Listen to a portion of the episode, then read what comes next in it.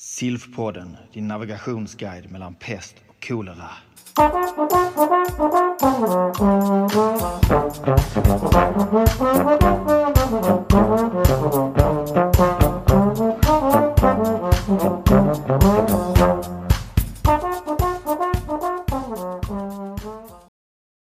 Varmt välkomna till SILF-podden, avsnitt nummer 8, och jag som pratar heter Johan Tamm och är infektionsläkare i Malmö.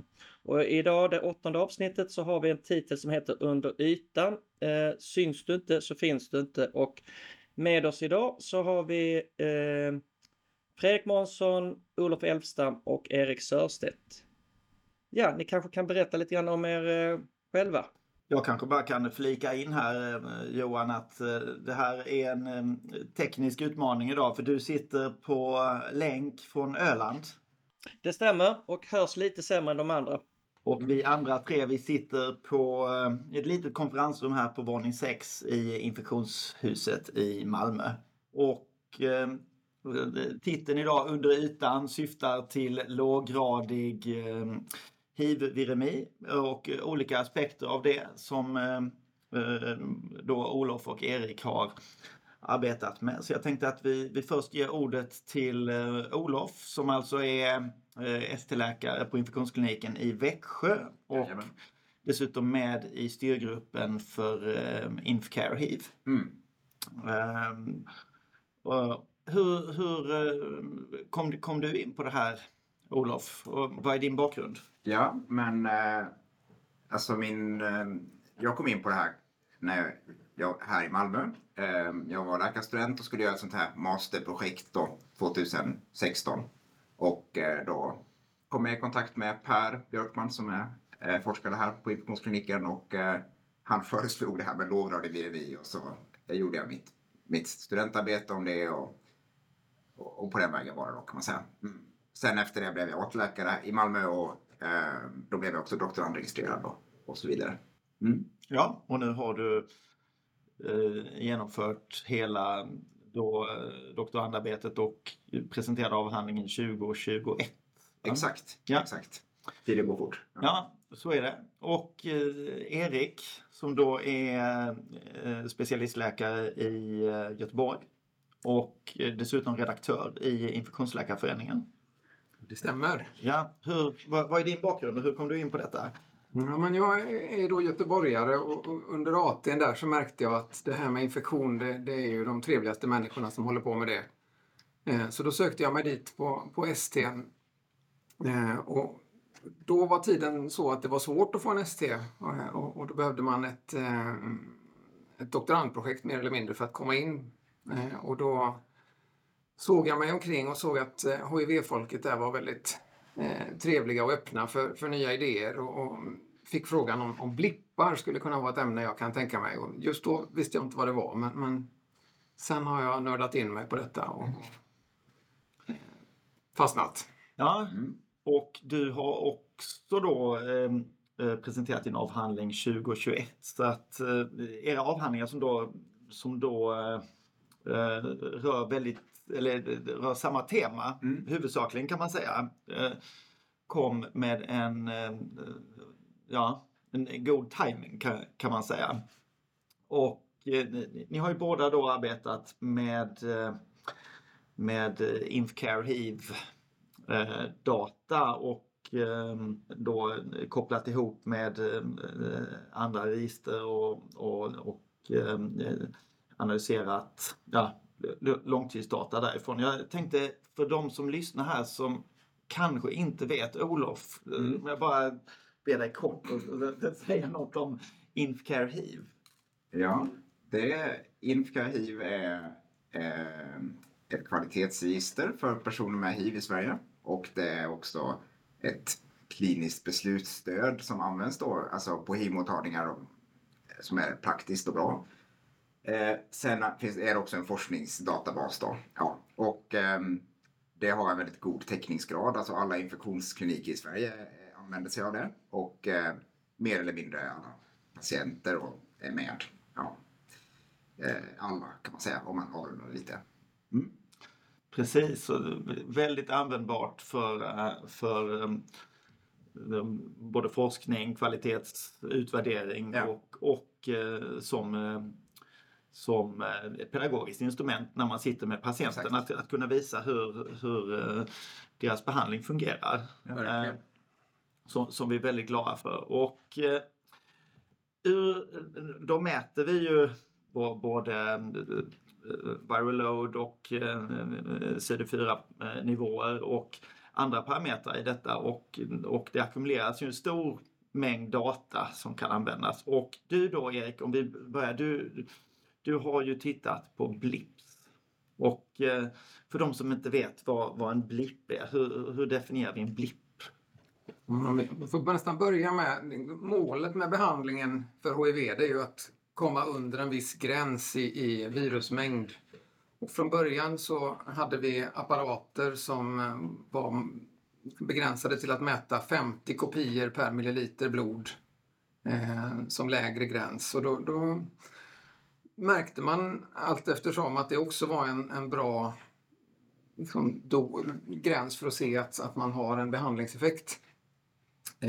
Sen har vi fått nyare och bättre apparater som har liksom lite lägre nivåer numera.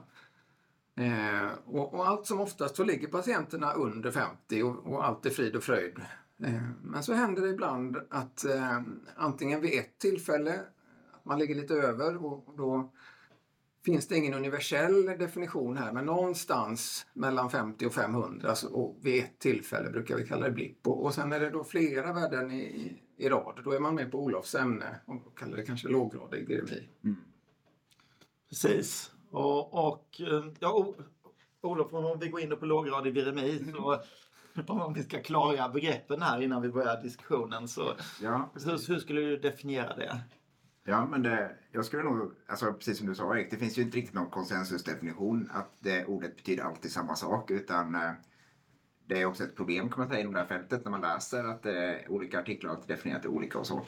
Men det som man brukar syfta på är ju alltså mätbar viremi, alltså över detektionsgränsen eller kvantifieringsgränsen då, men under gränsen för svikt. Och då har olika riktlinjer och olika gränser och säger vad är svikt.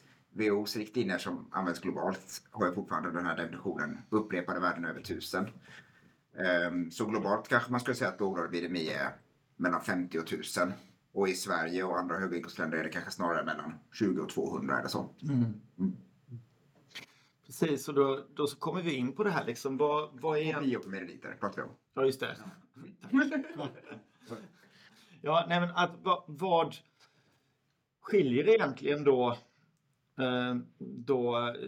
låggradig viremi och blips? Är det egentligen...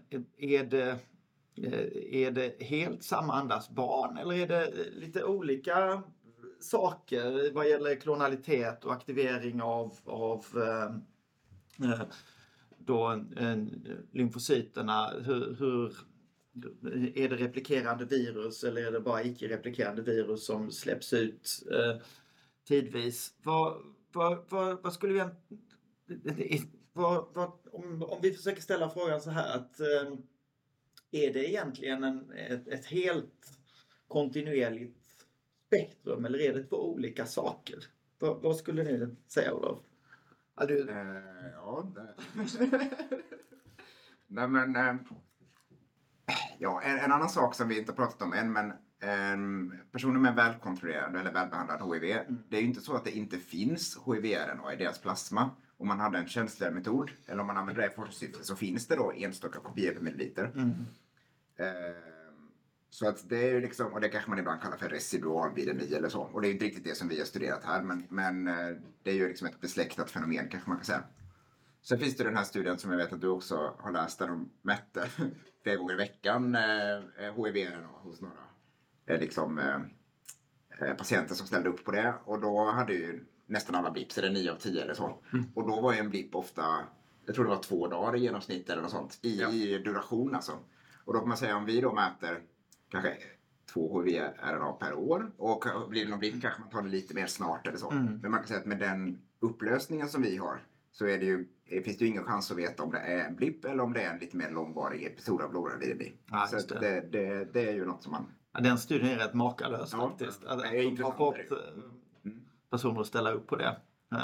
Så det är en ganska gammal om. Det skulle vara rätt kul att se i, jag tror man kunde göra om det nu då, men med moderna läkemedel och sånt. Ja. Men, nej precis, så att det hänger rätt mycket på, tror jag, provtagningsfrekvensen, och som du säger att det kan vara ett spektrum liksom. Sen är det det här med, det kanske vi kommer återkomma till, men pågår det replikation eller pågår det inte replikation? Och då finns det ju liksom några studier som har försökt undersöka det då.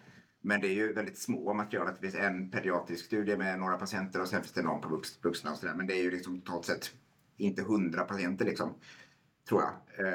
Och då verkar det som att några har tecken till pågående replikation och några har det inte och så. Och om det är kopplat till liksom hur alltså amplituden, hur mycket viremi eller också durationen då, det vet jag inte om det är riktigt känt eller så. Nej, och det verkar vara väldigt spretiga verkligen resultat i de studierna. Ja. När jag tittar i era diskussioner, era avhandlingar, så inser man snabbt att det finns verkligen ingen konsensus om detta. Och då så kommer man ju till frågan här, tycker jag, att vad är då betydelsen? Alltså, finns det om det nu är, man kan försöka att separera upp de här två entiteterna. Är det någon skillnad i betydelsen av de här? Är blips ofarliga medan låggradig viremi ändå innebär någon form av ökad sjukdomsrisk? Vad tror ni? Nu kan man spekulera fritt, för det finns inget svar. Jag tänker att det beror lite på om man har på sig sina klinikglasögon eller om man har sina forskarglasögon på sig. Hur orolig man är för det här. Ja. Som läkare med många HIV-patienter så ser man lite då och då blippar, och ibland också de med låggradig viremi, och känslan, tror jag, hos mig och mina kollegor är väl att man kanske inte är jätteorolig. Och när vi tittar på det här i studier med forskarglasögonen, då gör vi ibland kopplingar att det finns samband med det här och virologisk svikt. Det är ju inte samma sak som behandlingssvikt.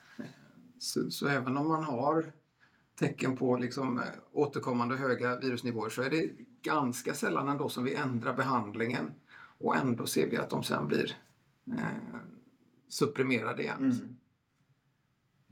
Men det är ju ett fascinerande fält liksom, för man kan så mycket om HIV, men det här kan man inte riktigt sätta vad det är för något. Nej, och det kokar ju mycket ner till reservoarforskning, att vi vet för lite ändå om då både lokalisationen av reservoarerna och aktiviteten, om den är konstant eller intermittent. Du skriver ju här, Erik, att i dina arbeten att incidensen av blips ändras över tid också. Och du har lite olika spekulationer om vad det kan bero på. Precis, jag har i avhandlingen 2 arbeten där jag har tittat på olika tidsperioder. Den första så var det en liten kortare period och lite tidigare, mellan 2007 och 2013. Och då såg vi färre blips jämfört med ett längre spann då från, jag tror det var 2007 till 2020. Men under den tiden så har ju dels behandlingsrekommendationer ändrats en del. Det kommit nya läkemedel. Framförallt har det kommit förbättrad diagnostik. Och allt det, och att vi har tillgång till fler mätpunkter som vi började med förut, tror jag spelar roll. Så det är kanske ingen samökning? Jag tror inte det. Det finns ju en koppling också mellan, du var ju inne på det, men vilken metod använder man för att mäta HIV-RNA och hur stor är chansen att detektera de här låga nivåerna då, alltså de här. Ja, det blir lite tekniskt med de här rockmetoderna som används i Skåne, tror jag, och kanske hos er också. Där är det lite högre chans att ett svar kommer tillbaka, som att det ligger mellan 20 och 50 jämfört med Abbott som vi till exempel har i Växjö. Ja, nej men hur är det med om vi då, det är ju blipsen då där vi kanske fångar dem bättre helt enkelt. Är det samma då om vi skulle omklassificera och titta på eller om vi skulle titta på låggradig viremi, är det samma sak där? Att du har en ökning med tiden på grund av metoder? Kan det vara så? Ja, det kanske det ingen som har tittat på. Vi har gjort en annan studie som inte är mer av ART-arbetet, men där vi kollat på liksom, andelen som får lågrad VMI under de första 30 månaderna, alltså 6 månader efter ART och sen 2 år efter det. Och följt det över alltså, de senaste åren i Infcare HIV, och då är det verkar inte sjunka. Liksom. Alltså, jag har den grafen någonstans, men det finns liksom lite mellanårsvariation såklart, men det ligger liksom typ mellan 7-8%, även de som startade behandling då, liksom, under de sista åren i den här uppföljningen, om det var 2018 eller ja, och då är det ingen större skillnad på vilken typ av behandling man har heller. Nej, det vet man ju att de som startar med proteashämmare har lite högre sannolikhet för både blips och lågradiviremi. Och då finns det den här alltså indikationsförväxlingen då, att man har valt proteashämmare till de som verkar läkaren har förutspått lite olika problem, och då har den valt proteashämmare. Precis. Så att, ja, sen finns det faktiskt en studie som gick igenom olika armar i en sån här alltså AIDS clinical trial groups, alltså där det är randomiserat, och där såg man också högre förekomst hos de proteashämmare än de med NNRT, så att det kanske är ett sant samband och så, men i alla de här andra observationella studierna så är det ju rätt svårt att veta vad det beror på. Alltså. Precis. Nej, det är väldigt svårt, och vi har väl alla den erfarenheten att proteashämmare väljer vi vid vissa särskilda tillfällen mer och mer sällan nu för tiden. Men i de övervägande del av fallen så är det väl där vi förväntar oss ett compliance-problem eller någon annan typ av problematik. Och sen är det här med integralshämmare som ju liksom är den vanligaste nu då. Och den här typen av studier blickar ju bakåt, och det finns begränsad uppföljningstid. Så att både i dina och mina studier är det ju liksom lite brist på data med integralshämmare. Så att det får väl framtiden utvisa. Ja, nej, men det är gyllene tillfälle om 5-6 års tid att göra en uppföljning och en jämförelse. Verkligen. Tänker jag.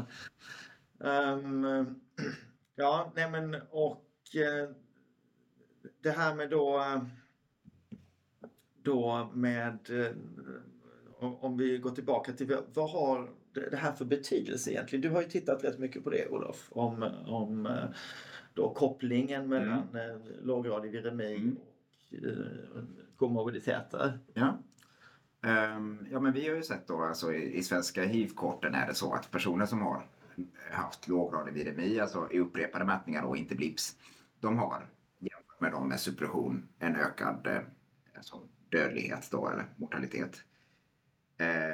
Och sen är det ju alltså det som är, precis som Erik sa, om man har på sina kliniska glasögon, mortaliteten för personer som står på behandling, det är ju jättebra. De har ju ungefär som överlevnad som personer som inte har HIV liksom. Så även en ökning med en hasardprocent på typ 2, det är ju inte så många liksom, extra dödsfall eller så. Nej, det är bra att tänka på det. Men det är en association som vi står om. Och sen kan man säga att det här som du pratade om med reservoar och så, att det kanske är så, om nu rör jag mig lite utanför de här studierna som ingår i min avhandling, men det kanske är så att de som hade en avancerad sjukdom innan start av ART byggde upp en stor reservoar och så, de har kanske lite högre sannolikhet att uppvisa både blips och lågra viremister under behandling. Så att de är liksom kanske lite mer sjuka, eller vad man ska säga, och har högre risk för alla möjliga grejer. Så skulle det kunna vara. Det skulle kunna vara en sak som förklarar det här sambandet. Så det behöver inte vara att lågrad viremi i sig liksom orsakar död, utan det kan vara att det är en markör för avancerad sjukdom inom staten, till exempel. Det är väl en möjlig tolkning. Och där har ni båda sett att viral load vid baseline är kopplat både till låggradig viremi och olika grader av låggradig viremi och till blips. Ja, absolut. Sen det här sambandet med död och även då med liksom andra, alltså icke-AIDS-sjukdomar och så, det kvarstår ju om man justerar för viral load och CD4 innan start av ART. Men man Man alltså är ju inte immun mot confounding bara för att man justerar för 2 månader på avancerad HIV. Jag tyckte det var rätt spännande att se att när ni har tittat, Olof, så ser ni ju kopplingar till då HIV-relaterade och andra infektionsrelaterade cancerformer, men mycket till då icke-HIV-relaterade eller icke-infektiöst relaterade cancerformer, om jag minns rätt. Ja, jag tror man kan sammanfatta den studien som handlar om cancer. Jag tror man kan sammanfatta den som att viremi under ART var inte riktigt associerat till cancer eller statistiskt signifikant i alla fall. Men däremot att ha höga virustal innan start av behandling, alltså avancerad sjukdom innan man får ART, det är kopplat till infektionsrelaterad cancer. Alltså både AIDS-definierade cancer men också andra, alltså virusrelaterade cancerformer.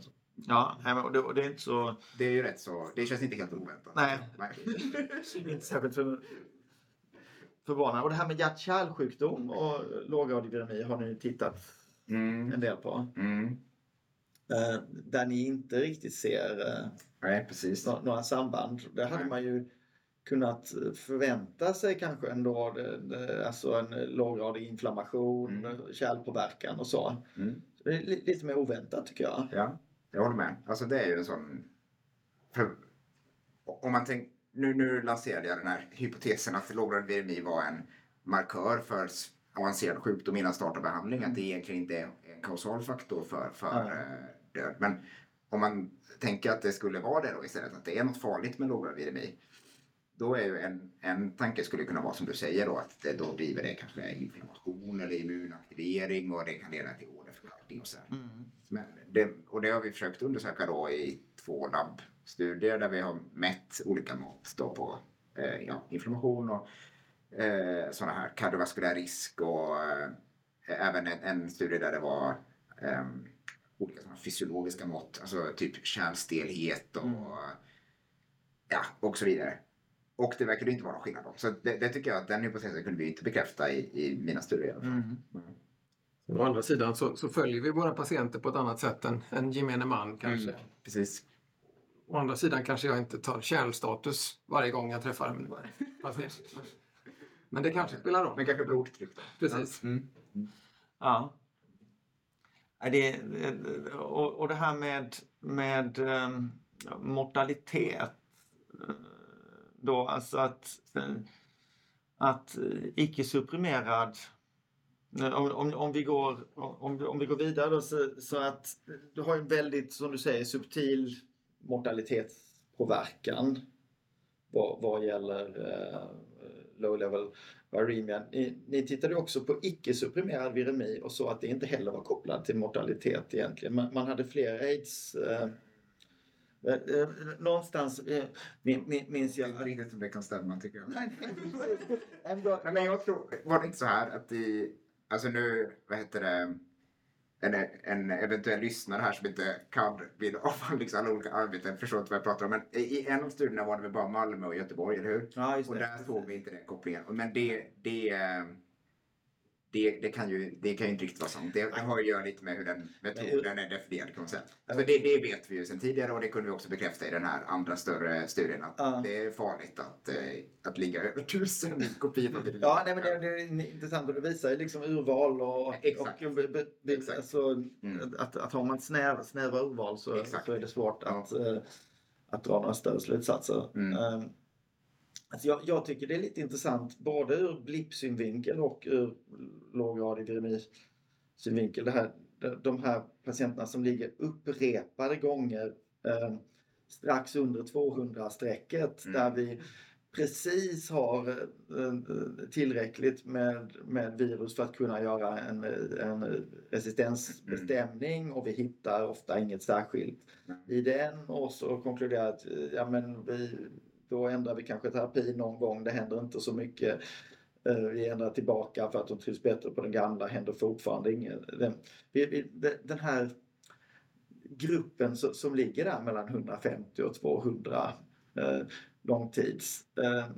Om man funderar ju, har det någon betydelse för deras långtids outcome? Kan det ändå ha någon kardiovaskulär betydelse. Man tänker extra mycket på rökstopp och sånt.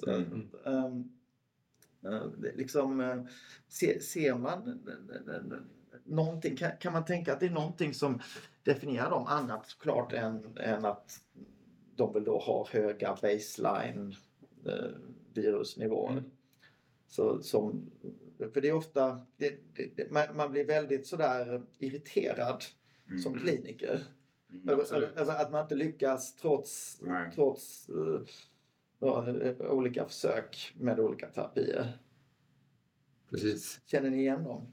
Ja, men det gör man. Sen så har vi inte varit inne på än, men det finns ju en faktor med följsamhet som man också måste väga in här. Vissa tycker man ser ut att vara fullständigt lojala med sin doktor, men sen så kanske det ändå inte är så. Och ibland har man liksom lyckats, det händer någonting i deras liv och så plötsligt så försvinner de där lite förhöjda nivåerna. Och så är det hos vissa, men hos andra så ligger de kvar och då kanske det är en annan förklaring. Så det är nog inte samma för alla. Nej, det är en klok kommentar tycker jag. Och det funderar man såklart också. Någon som har legat som ett streck i flera år, så plötsligt så är det en blipp. Är det då bara att man har fångat just den gången, att man har hittat rätt tillfälle för provtagning för att fånga en blipp? Eller är det faktiskt en kortvarig följsamhetssvacka?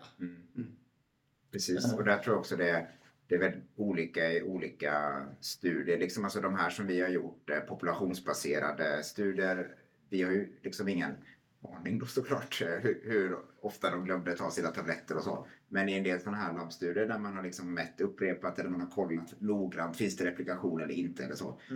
Det är ju väldigt selekterat material och säkert, alltså i vissa av dem i alla fall, men liksom utmärkt från studien och så. Så att, det kan också förklara en del skillnader tror jag mellan studien. Ja. Nej, och det har vi ju tyvärr ingen riktigt bra registrering av i Infcare. Nej, det är ju hälsoenkäter. Det är samvetsregistrering. Ja.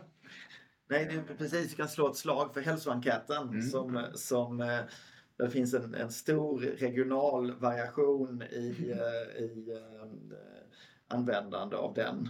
Och jag som sitter här i Malmö på Infektionshuset kan inte slå mig för bröstet avseende den tyvärr, men vi ska bättra oss liksom flera andra, hoppas jag. Men jag tänkte på det här som du sa att alltså, vissa ligger liksom alltid eller i alla fall väldigt ofta. Ja. Det verkar ju som att det är en annan sak som kanske spelar roll. Alltså hur ofta är det då epidemi? Eller, för det finns, alltså det har vi också rapporterat lite som data. Det var stor skillnad vad gäller mortalitet. De som färre än 25% av sina mätningar hade låg epidemi jämfört med de som fler än 25%. Alltså väldigt ofta. Och det är visat i andra studier också då. Till vad gäller virologisk svikt och så. Och sen är det här som vi inte har gått in på än, men det finns något som heter viremia copy years. Alltså någon slags liksom total exponering för viremi eller så. Kanske lite liknande paketår som används inom tobaksepidemiologi och så. Det har vi också rapporterat i en sån studie. Det verkar ju kopplat till liksom kardiovaskulär risk att ha totalt sett en hög exponering för viremi.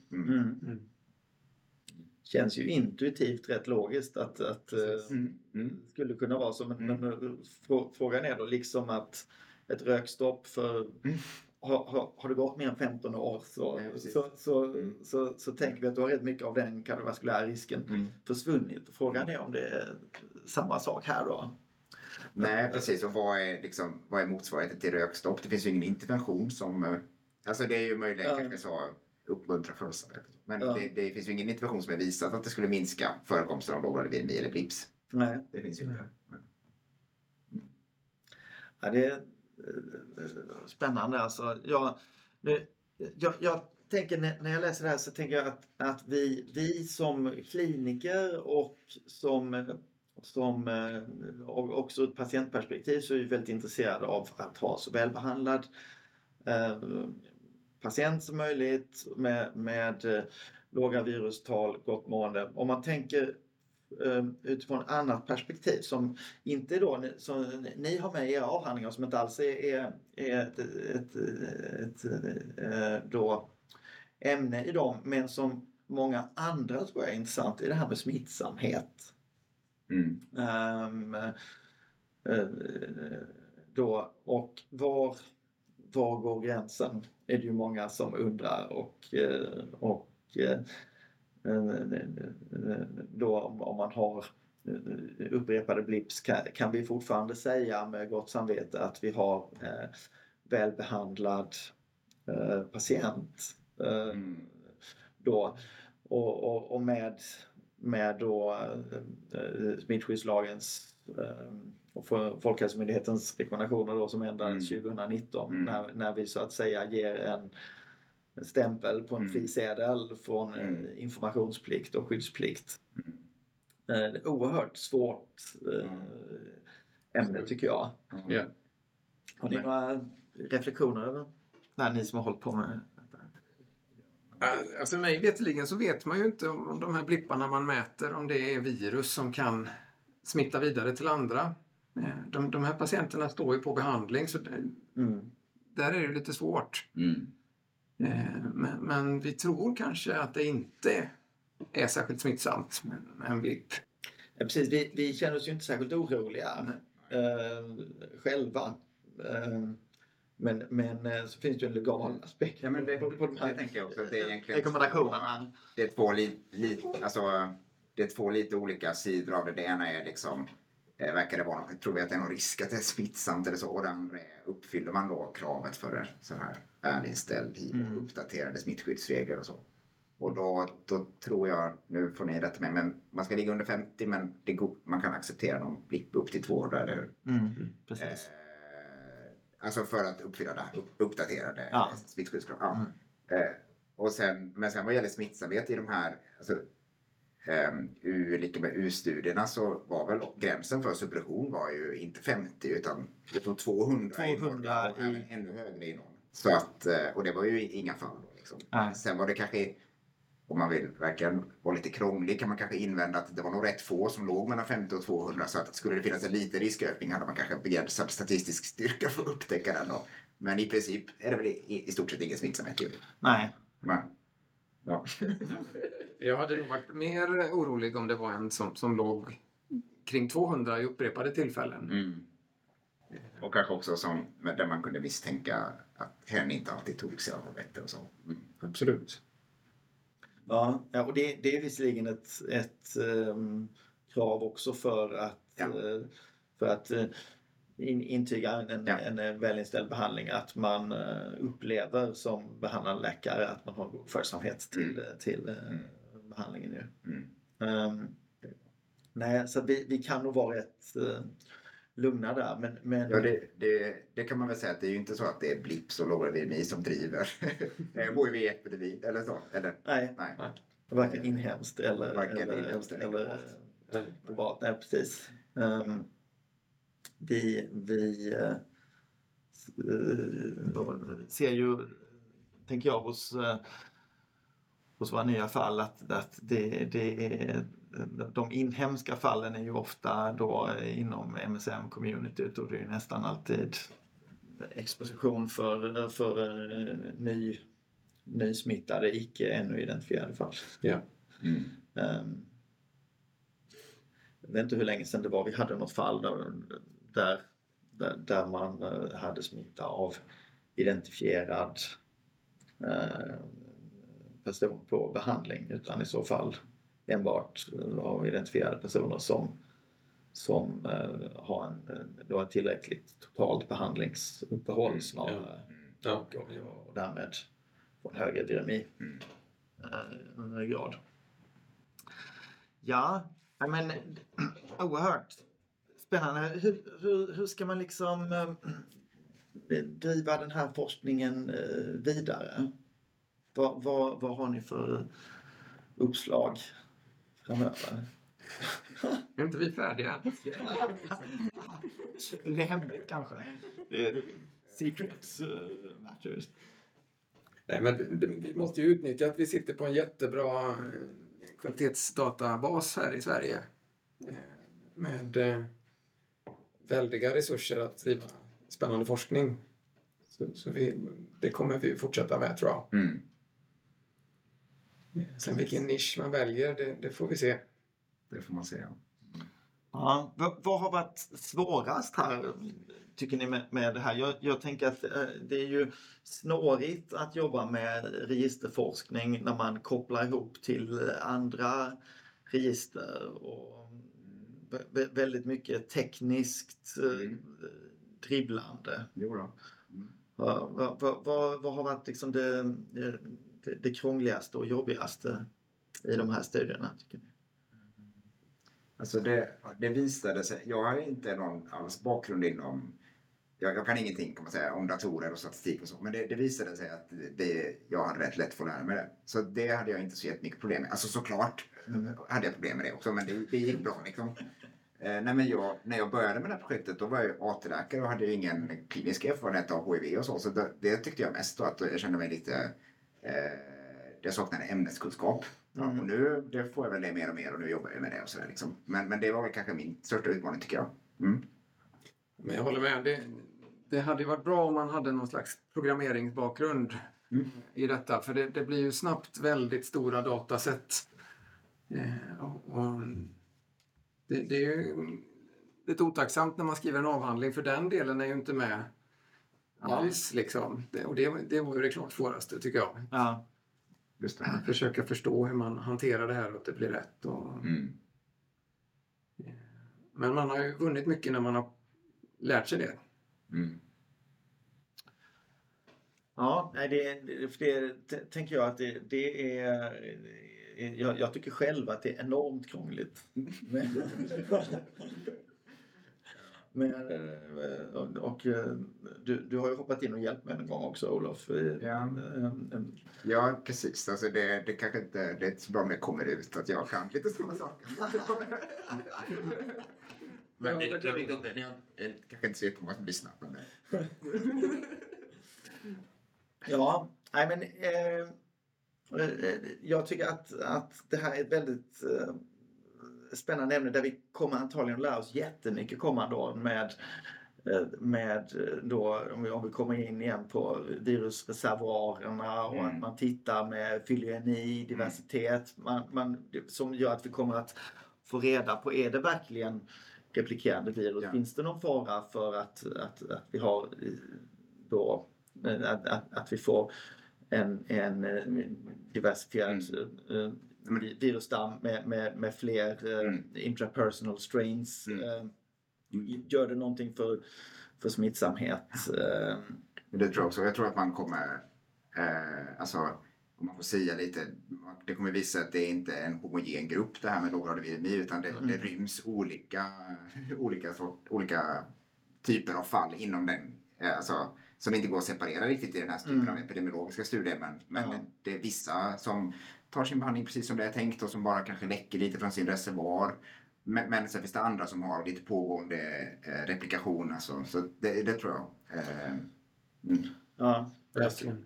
Och sen så, alltså det kan ju såklart vara virusfaktorer också, men man tänker annars, eller jag tänker annars primärt att det är rätt mycket värdfaktorer också som vi inte riktigt har koll på här. Vad har du för HLA-uppsättning?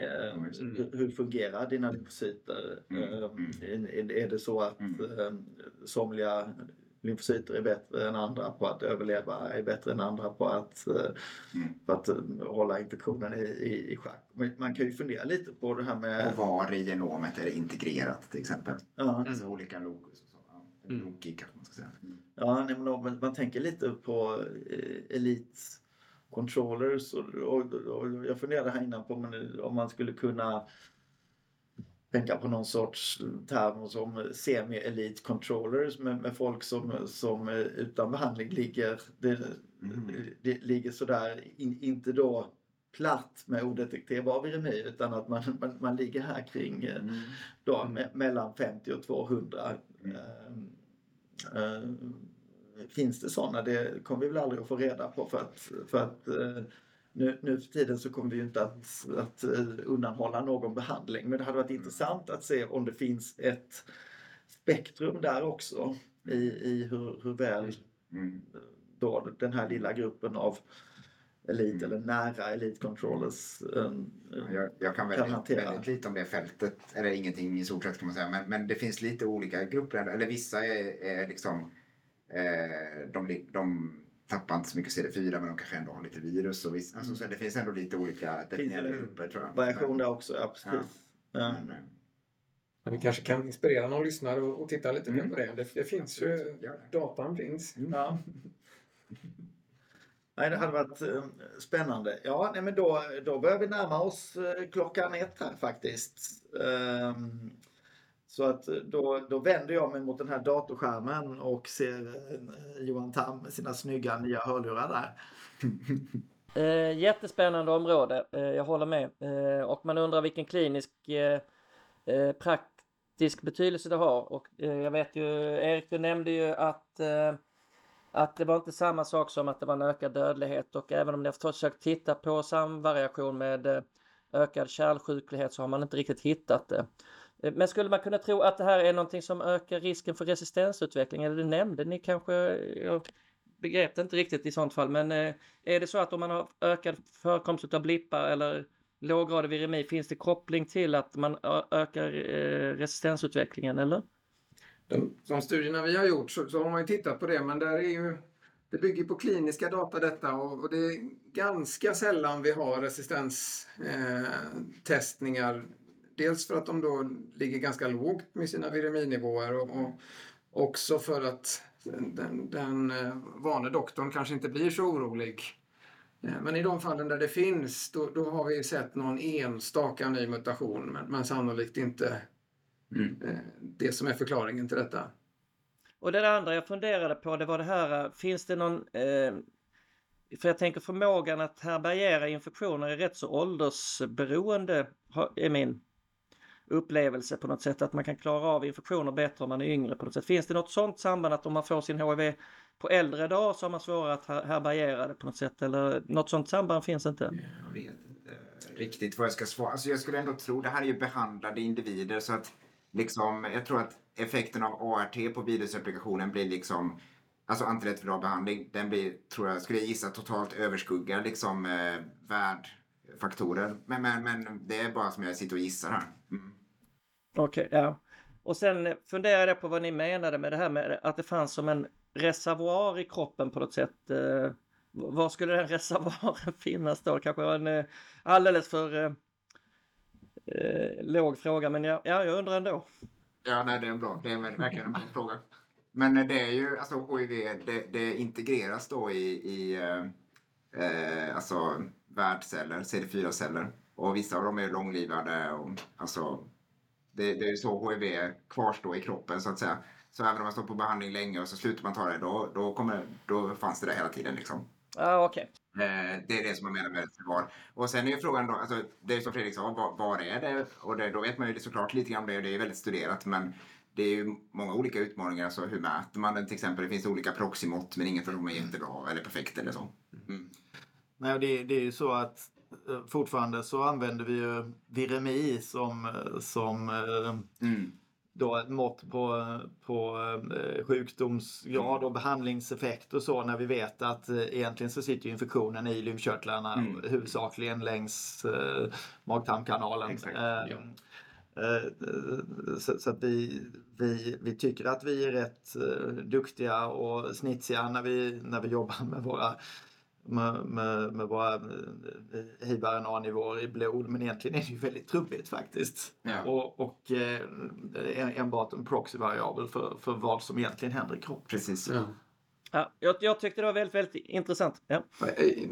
Både jag och Olof har tittat på HIV-1 här bara. Hur är det med HIV-2? Finns det ett blickbar och låggradig? Ja, men HIV-2 är ju väldigt spännande i det att vireminivån är ju väldigt mycket lägre i HIV-2 generellt. Det är ju sällan vi faktiskt ser viremi även hos långt gångna patienter. Så att, och det tar ju i genomsnitt dubbelt så lång tid att utveckla AIDS hos HIV-2. Sen så, när man väl utvecklar AIDS i naturalförloppet så är det en väldigt likartad sjukdom som vid HIV-et. Vad vi har sett i våra studier från Västafrika som är väldigt intressant är att trots att man har lägre HIV-viren i så är proviral DNA inne i cellerna lika högt som för hivet. Så att mätt i helblod eller något slags helblod. Mätt i helblod. Så att infektionen är lika manifest, men uppenbarligen så härbärgeras den lite bättre av kroppen och spiller inte ut i blodet, och då kan man ju förmoda att den då inte riktigt lika mycket spiller ut till andra celler heller, eller i andra vävnader heller, och att det är en del av det här då långsammare förloppet. Så att men då kan man säga att blips och låggradig viremi kan man inte mäta riktigt på samma sätt. Det är möjligt att man skulle kunna göra det om man hade andra cut-off-nivåer. Vilket ju inte är gjort, och nu så håller ju HIV-2 på att försvinna väldigt mycket i Västafrika. Så att de studierna kommer ju tyvärr aldrig att bli gjorda, och det är ju fantastiskt att HIV-2 försvinner samtidigt som att det är lite en möjlighet som då också försvinner att undersöka det som ett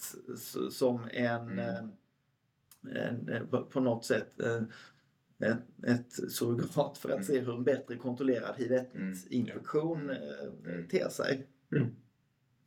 Så det är väl det korta och tydligaste svaret jag kan ge. Inte alls särskilt tydligt då.